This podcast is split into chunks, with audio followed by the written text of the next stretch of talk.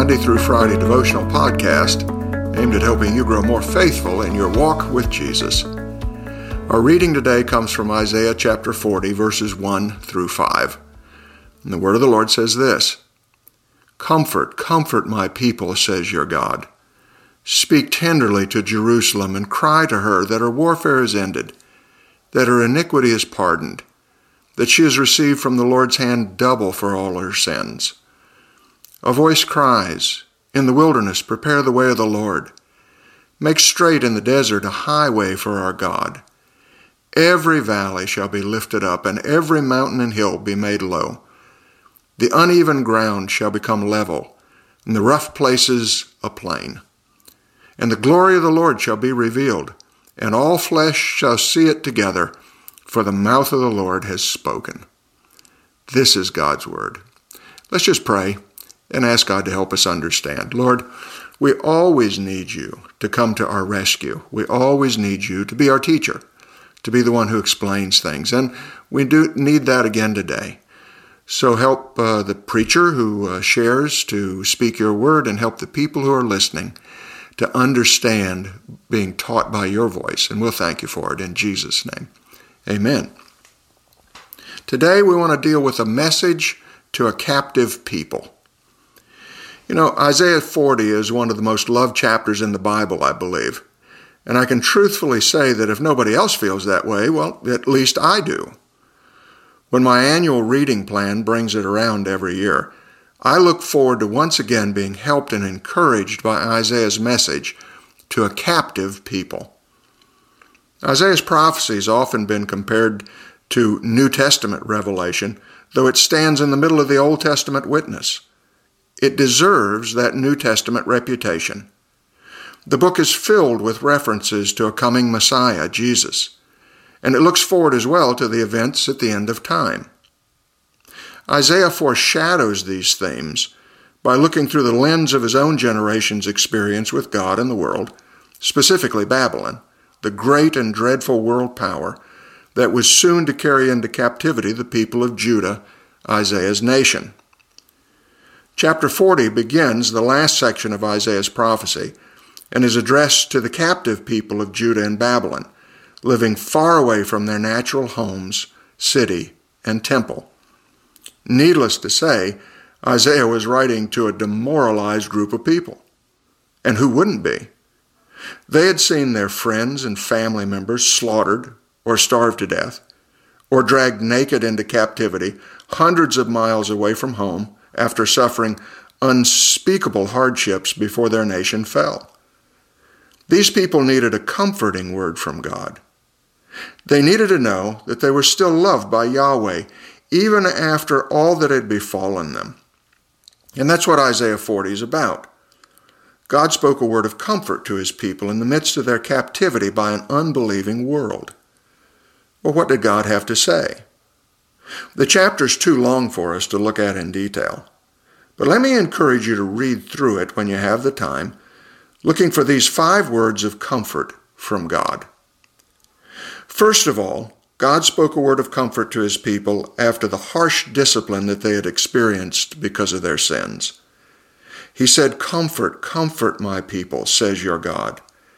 Speak tenderly to Jerusalem and cry out to her that her warfare is ended that her iniquity is pardoned, that she, she has received from the Lord's hand double for all her sins. His first word of comfort was, Your discipline is complete. Your warfare is over. I've completed the demands of justice against you, and now I want to let you know that I'm ready to bring you back into fellowship with me. He followed this by a cry from the wilderness of their captivity Prepare the way of the Lord. Get ready, he said. I'm coming back to you. You have my word on it. Next, he called upon the prophet to cry out to the people for their encouragement, but Isaiah was perplexed. He didn't know what word to say that would bring encouragement to the people. Tell them, God said, that what I say stands forever. God's promise to come to them could not possibly fail, in other words. To support this, he spoke a third word of comfort to them. He revealed to them in poetic language his awesome, incomparable greatness. Who is like me, he asked? Who can hold all the waters of the world in his hand?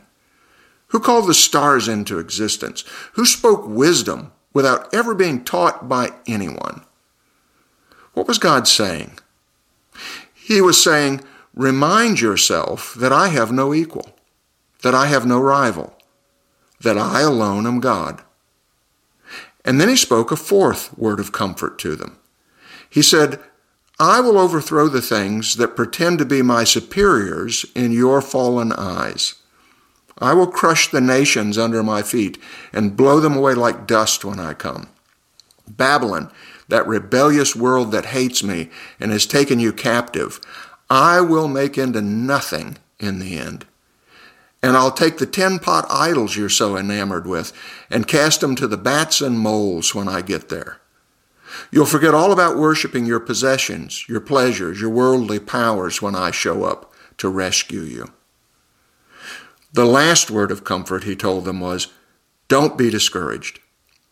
Don't let despair capture your hearts. Wait for me. I'm coming. And I can give strength to the weary, and I can give power to the weak. What an encouraging word this must have been for God's captive people living in Babylon. But it's also an encouraging word for us. Jesus is coming for us.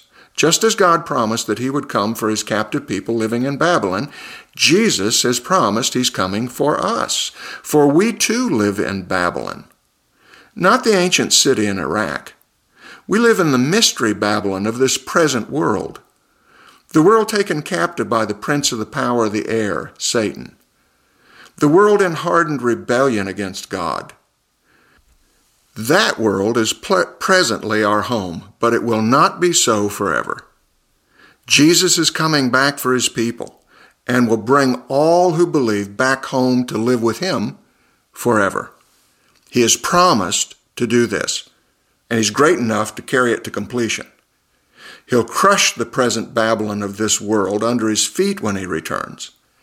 He'll cast all the idols into the cave of forget- forgetfulness.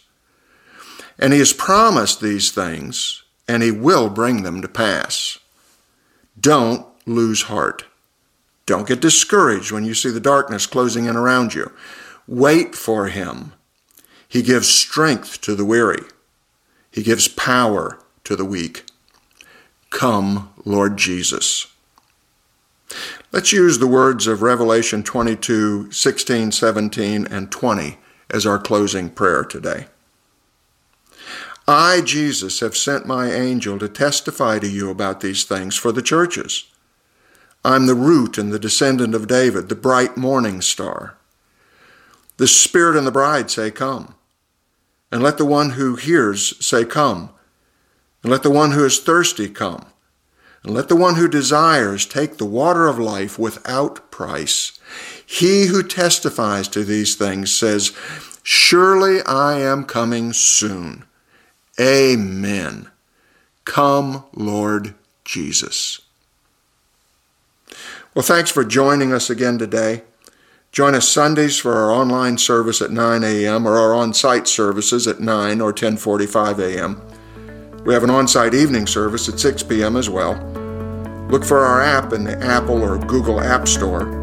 Search for BF Sebring to get your copy. Thanks again for joining us. Stay safe.